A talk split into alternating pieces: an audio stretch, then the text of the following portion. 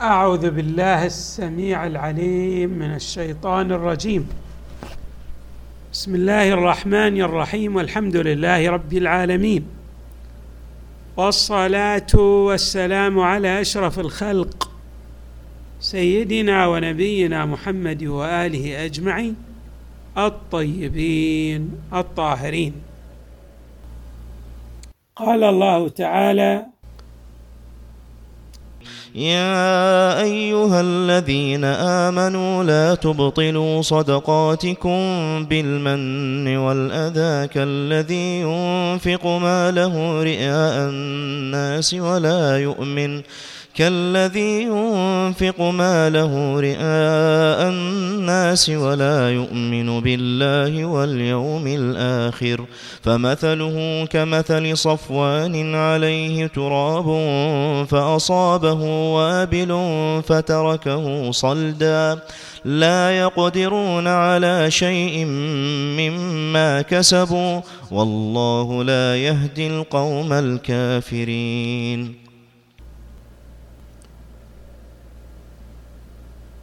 بعد أن بينا أن الإنفاق لا بد أن يكون لله تعالى كي يؤثر التأثير المطلوب ويرفع مستوى الإنسان في عالم الآخرة عند الله تعالى. القرآن الكريم يعطينا بعض الأمثلة التي من خلالها نكاد نقترب من فهم الحقيقة من خلال المثل الحسي. يعني الأمور الحسية تقرب لنا ذلك الواقع المعنوي. طبعا الإنسان يعيش مع الأمور المحسوسة وبالتالي يأنس إذا أدرك الأمور المعنوية من خلال المثال الحسي. هنا الله تبارك وتعالى بعد أن يبين أن من ينفق المال رياء أو رياء الناس فذلك ناتج عن عدم إيمانه بالله تبارك وتعالى وبعالم المعاد وما يترتب على الإيمان بالله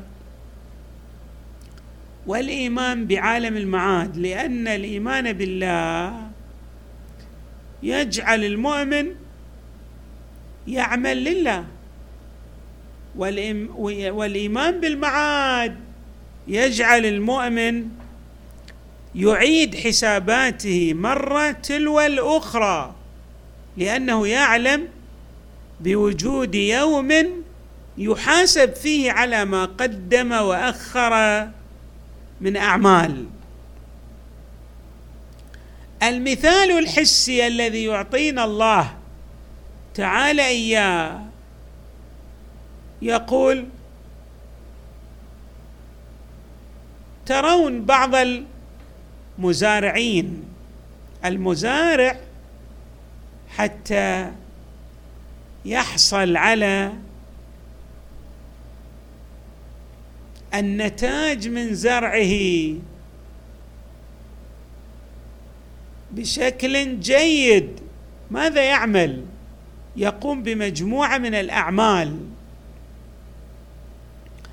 من أهم تلك الأعمال أن المزارع يبحث عن الأرض الخصبة الأرض الطيبة التي يضع فيها البذور ويسقي هذه البذور كي يحصل على النتاج الطيب. طيب. لو توافرت الأرض ولكنها أصبحت أو كانت سبخة راح تحرق البذور. يعني أن البذور لن يستفيد منها المزارع حتى إذا توافر الماء. اذا البحث عن الأرض الخصبة هو أمر غاية في الأهمية. للمزارع حتى يحصل على الغلة المطلوبة حتى تكون هذه البذور ماذا؟ منتجة. لكنه إذا لم تتوافر الأرض نتيجة أو أنها توافرت بالشكل الظاهر لكنها في بلحاظ الواقع هذه الأرض غير صالحة للزراعة. يعطينا الله تبارك وتعالى مثالا للأرض التي يعني لا تصلح لإنبات تلك البذور التي يضعها المزارع وبالتالي لن يستفيد ذلك المزارع من بذوره. يعني كما نعبر خرج بخفه آه، حنين أو حنين. ما يعني ما حصل على النتيجة بالرغم من أنه زرع وتوافر الماء لديه لكن لأن الغرض الأرض غير خصبة. فما حصل على النتائج المرجوة. المثال الذي يعطينا إياه القرآن. مثال رائع. لو كان هناك حجر أملس. حجر صلد قوي لكنه أملس. وكان يعلو هذا الحجر الأملس يعلو الحجر الأملس شيء من التراب. وكان هذا الحجر الأملس في معرض سقوط المطر. نلحظ ها هنا الماء توافر.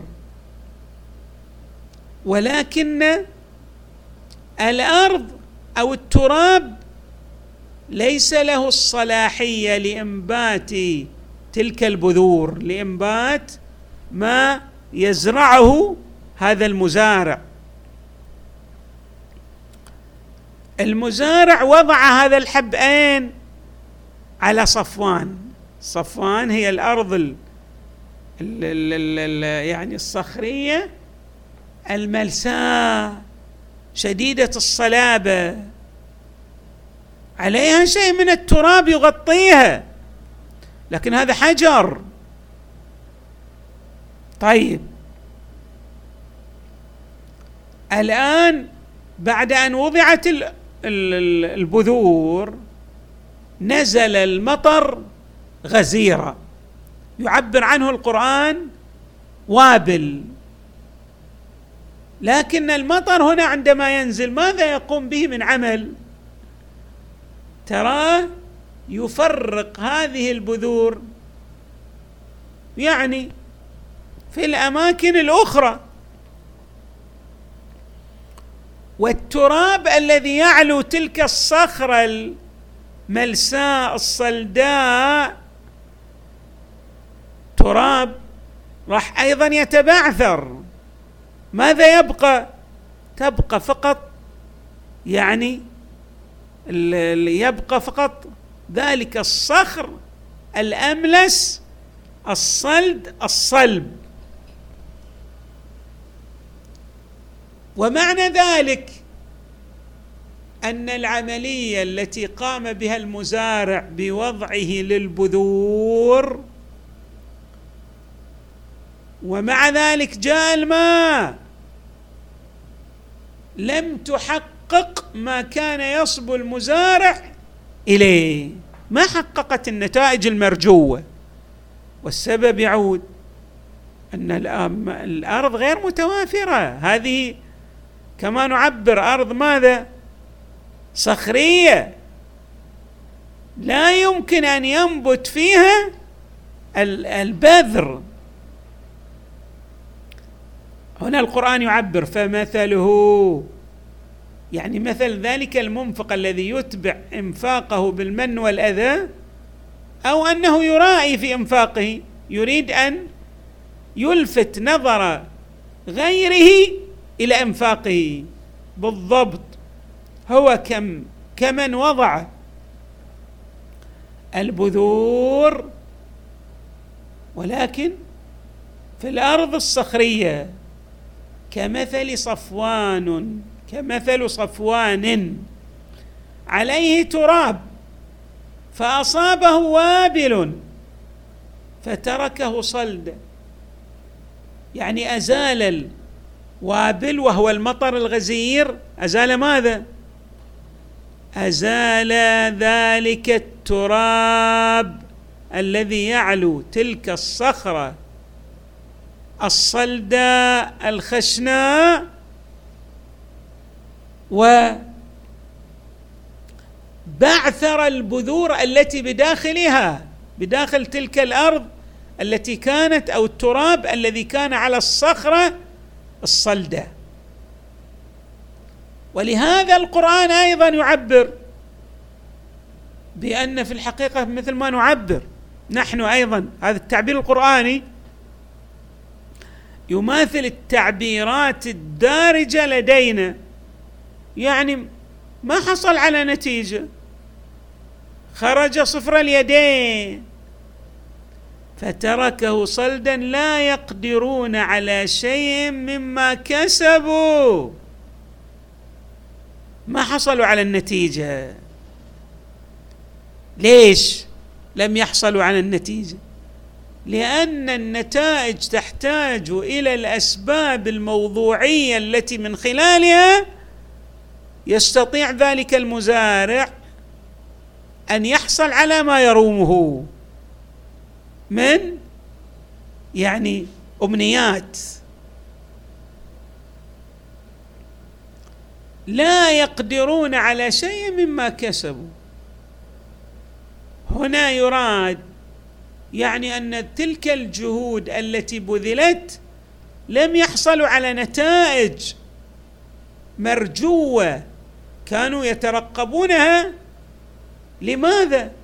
لفقدان العامل الأساس ألا وهو أن تكون الأرض خصبة وليست سبخة أو جرداء خشنة صلدة صخرية. لا يقدرون على شيء مما كسبوا. طيب. الله بعد أيضا يقول والله لا يهدي القوم الكافرين. هنا ينبغي أن نلتفت. الله تبارك وتعالى يلفت نظر الإنسان إلى أنه هو الهادي ولكن هذه الهداية التي يعطيك الله إياها تحتاج إلى ماذا؟ إلى أن تؤهل نفسك إلى أن توجد الأرضية الخصبة في ذاتك لتقبل الهداية.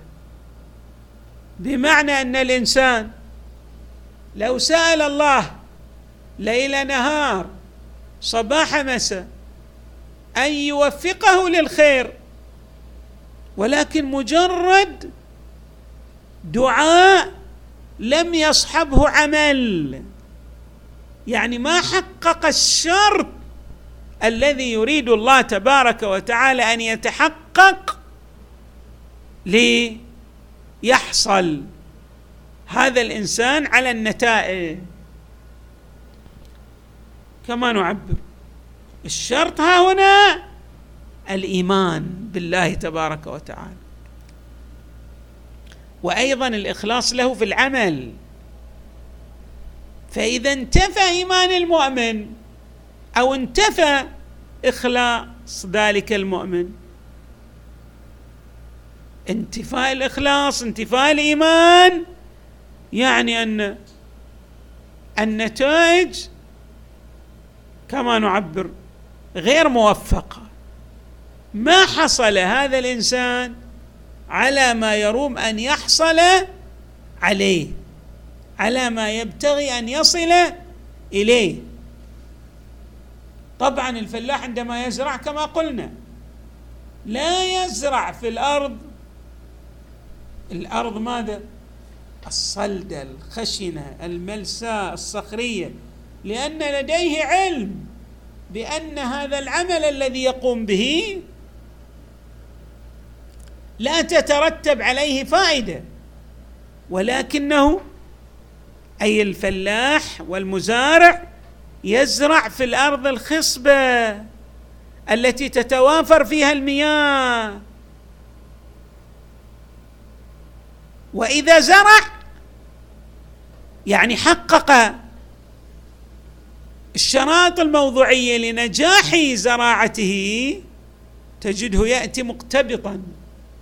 نعم عنده غبطة. ليش؟ لأنه يصل إلى قناعة تامة بأن الجهود التي بذلها تكللت بالنجاح لم تفشل. مثلا لو أن الإنسان زرع ولكنه في المكان الذي زرعه لا يتوافر الماء حتى لو خرج الزرع بادئ ذي بدء في البداية إلا أن هذا الزرع لن يستمر لن يستمر في النمو والحركة وإعطاء الثمرات. فاذا قوله تعالى والله لا يهدي القوم الكافرين إشارة على أن الهداية إنما تترتب على المؤمن. والمؤمن من الضروري أن يضع الأمور في نصابها. فإذا وضع الأمور في غير نصابها كأنه قد انسلخ عن مقتضيات إيمانه. ولهذا لاحظوا فمثله كمثل صفوان عليه تراب. فأصابه وابل. يعني تلك الطبقة الترابية البسيطة زالت بنزول المطر. فتركه صلدا. خشنا لأنه هو في الحقيقة مو ترك صلدا. هو كان صلد بس يتراءى في الخارج. أن هذه. نعم العناية أو يتراءى لهذا الشخص أن الشرائط الموضوعية من ناحية كافية ولكن عندما تبحث في العمق تجد أن هذه الشرائط لا تكفي هنا كذلك الإنسان إذا لم يتوافر فيه الإيمان بالله تبارك وتعالى والإخلاص في أداء العمل له تبارك وتعالى لوجهه ما راح يحصل على ما يبتغيه يمكن أنه ينفق مالا كثيرا لكنه في دخيلة نفسه يريد أن ماذا؟ أن يحصل ما في إخلاص؟ يحصل الثناء والمدح من الغير نتيجة لإنفاقه. إذا أراد الله تبارك وتعالى عليه أن يكون مؤمنا عندئذ يكون لإنفاقه هداية ربانية من عند الله تهديه بمعنى تريء له الطريق وتوصله إلى المطلوب أيضا في أن يجعل ماله لله وعمله لله وعمره لله وهلم جرى لا يقدرون على شيء مما كسبوا. والله لا يهدي القوم الكافرين. يعني أن ذلك العمل وإن كنا نراه كبيرا. ولكنه هو عمل ماذا؟ سيتلاشى منقطعا لأن الأعمال التي لا ترتبط بالله لن تنجح. وإذا نجحت لا تدوم. نعم قد تدوم بعض الأعمال الجزئية كحجة لله تبارك وتعالى للعباد التي يشير إليها قوله تعالى كلا نمد هؤلاء وهؤلاء وما كان عطاء ربك محظورا. قد يحصل الكافر على شيء من الامتيازات من نوع الابتلاء ولكن الكافر لا يحصل على ما أعده الله للمؤمن لأن ذلك التكريم وأن يبوأ بالمكانه المرموقة يرتبط بالإيمان والإخلاص. والحمد لله رب العالمين وصلى الله وسلم وزاد وبارك على سيدنا ونبينا محمد وآله أجمعين الطيبين الطاهرين.